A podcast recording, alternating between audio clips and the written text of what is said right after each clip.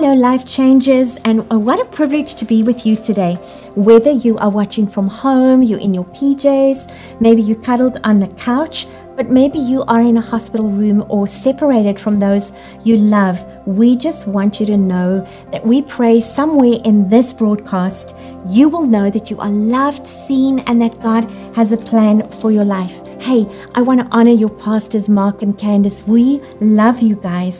What a joy to have leaders who are so amazing, who love God, love His church, and are leading you guys in a whole different reality. So we are rooting for you. Stay together, stay connected, lean in.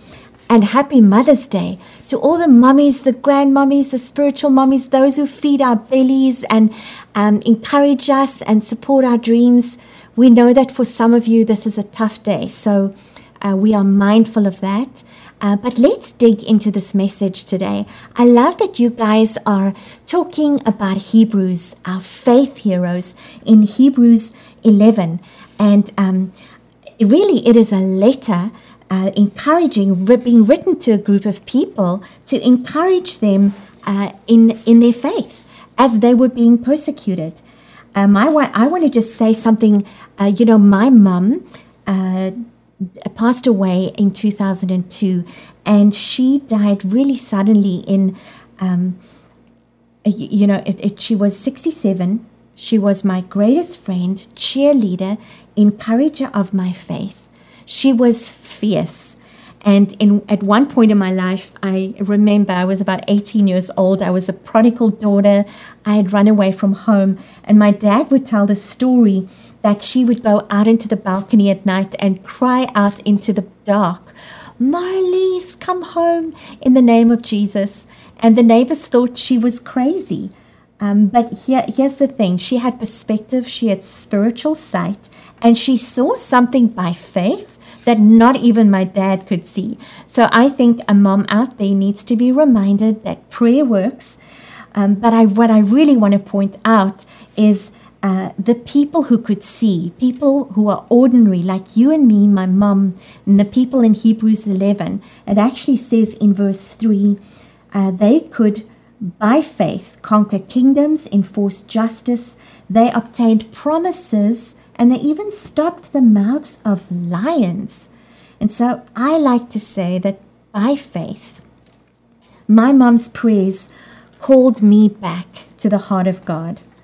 Crazy thing, what ordinary people can do with faith. Uh, I believe that their faith wasn't rooted in circumstances, and what they had in common was eyes to see beyond what was just in front of them. So today's message is entitled, What Do You See? There is a story in the Bible where God asks somebody that specific question. It's one of my favorite stories in the Bible about perspective. I want to drop you into the story. It's in the book of Jeremiah, chapter 24. It's around 600 to 700 years before Christ, and it's a traumatic time for Israel, for the people of God, because they are being crushed by their enemies, the Assyrians. And we read that 10 tribes of Israel were exiled and all that was left was the kingdom of Judah. And this is where we find Jeremiah, the weeping prophet, in the middle of all this mess, in the middle of being conquered, in the middle of the temple being destroyed, in the middle of all his people be com- being completely displaced, in the middle of adversity.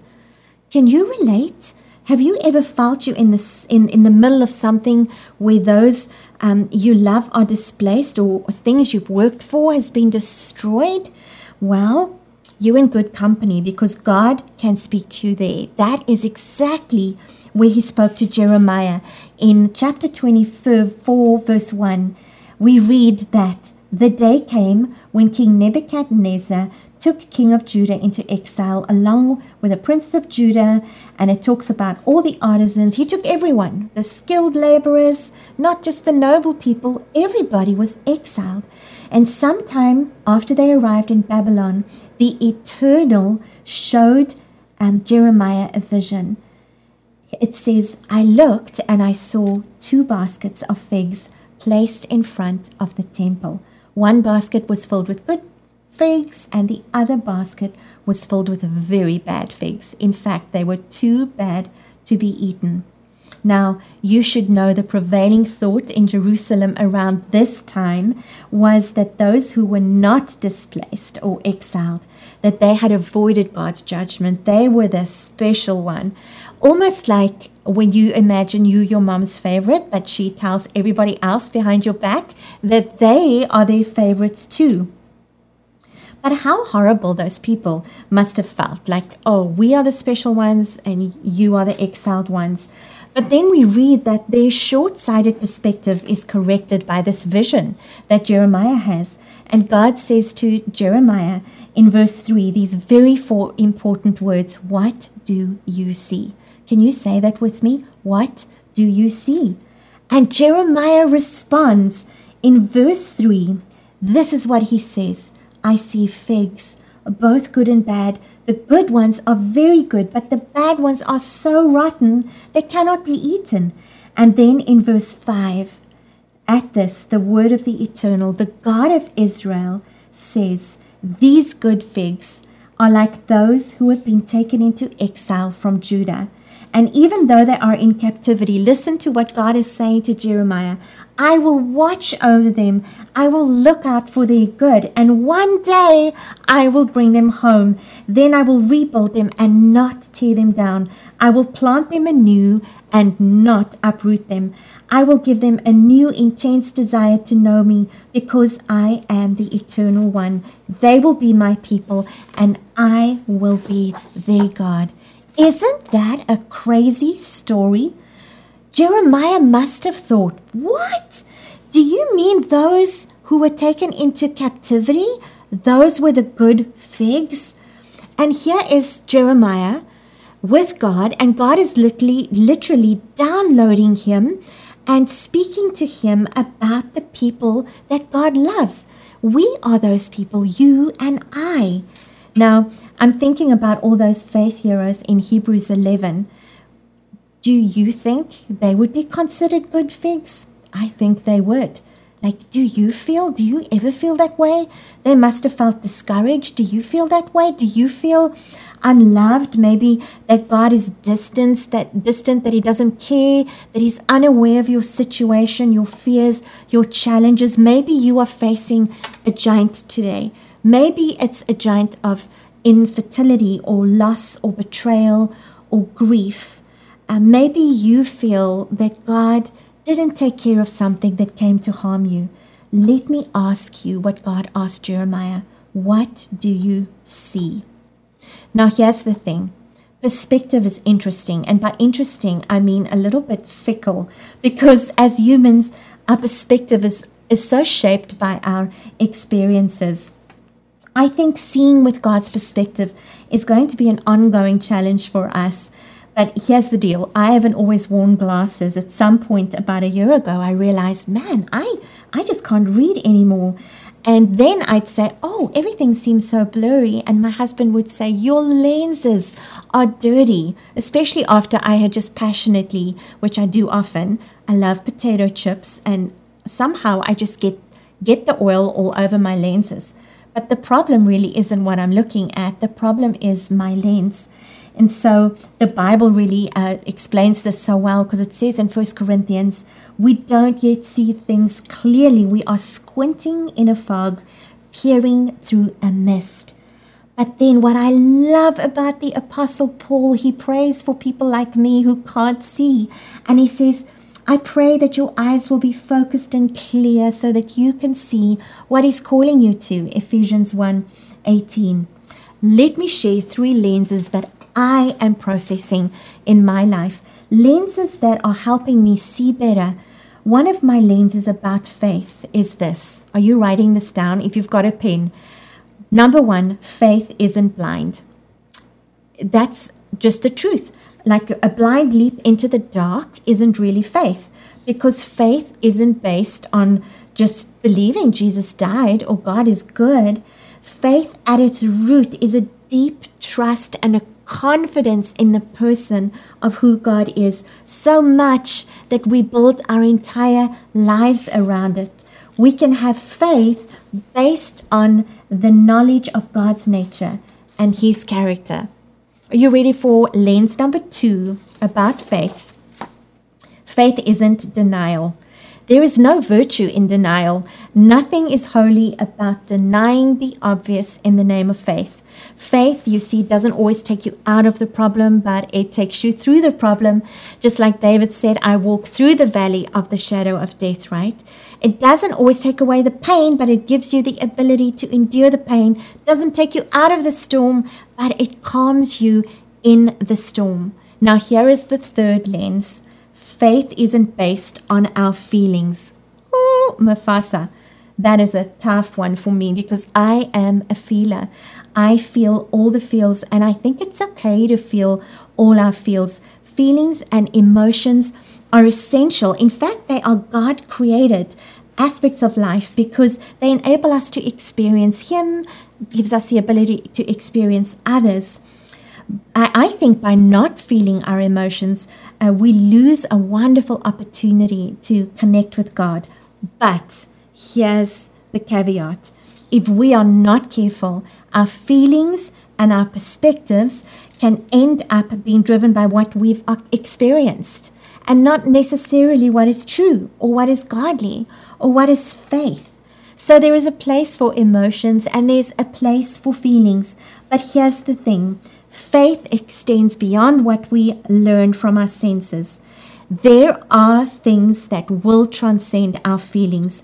Faith, listen, faith will call us to believe even when we don't see. So, back to our faith heroes and the prophet Jeremiah. So, if you find yourself facing a giant, feeling like everything has been destroyed, if you find um, yourself displaced or the things you love have been given away or lost, I want to encourage you today to ask with the eyes of faith, what do you see? Because I believe God was showing Jeremiah four things in that scripture we read. Jeremiah 24 6.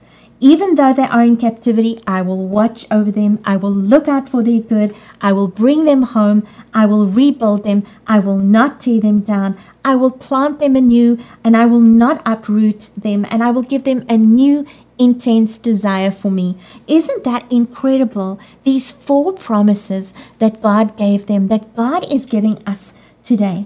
Here they are, real quickly. Number one, safety. Even though they were in captivity, God says, I will watch over them. And I love what Psalm ninety-one says to us You who sit down in the high God's presence, spend the night in his shadow. Say, God, you my refuge. I trust in you and I'm safe. I love Psalm 91. Here's the second promise that God makes to Jeremiah and those who are exiled redemption. He says, I will look out for their good, and one day I will bring them home. I will rebuild them. I will not tear them down. I love that promise that God never wastes pain. Romans 8:28 says, we know the scripture well. God causes everything to work together for the good of those who love God. Two more promises, okay? Number 3, growth. God promises growth. He says, I will plant them anew. And God, in some way, in this season where you find yourself, is going to grow you. Your roots are going to grow deeper and deeper and deeper. And sometimes you won't see the growth, sometimes you won't see the fruit. But if you know God and if you have eyes to see, I promise you, you are growing. He might be growing your roots and not your fruits. But here's the wonderful part roots are what sustains you in a storm, not fruits. Psalm 1 verse 3 says, The man or the woman who trusts God is like a tree planted by the streams of water that yields its fruit in season and its leaf doesn't wither. Here's the final promise that God makes in Jeremiah He promises them identity. God says to Jeremiah, I will give them an intense desire for me because I am the eternal one. they will be my people, and I will be their God because they will return to me completely. I just want you to know that our identity as being a son and a daughter of God, it's found in whose we are, not who we are. And the truth is that often our identity is built in the tough seasons. I want to read this final scripture to you, Romans 8, verse 37 to 39. So, what do you think? With God on our side like this, how can we lose? If God didn't hesitate to put everything on the line for us, embracing our condition and exposing himself to the worst by sending his son, is there anything he wouldn't do for us? So, life changes. In closing, God has a plan for your life. And that plan is currently being incubated in a world that is broken, in a world where bad things happen to good people. But God is a covenant God. He doesn't have commitment issues, and He can use all these situations to draw us back to Him. He can take what is bad and use it for good. And there's a whole cloud of witnesses cheering us on. So let me ask you this What do you see? Let me pray for us. Father, we thank you that you are a God who sees us. You see us wherever we find ourselves today.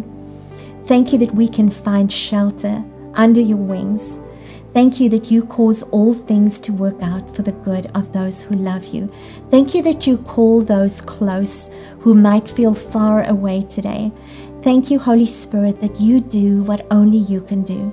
I thank you that even this word, this encouragement, that it will bear fruit and that it would achieve exactly what you intended to.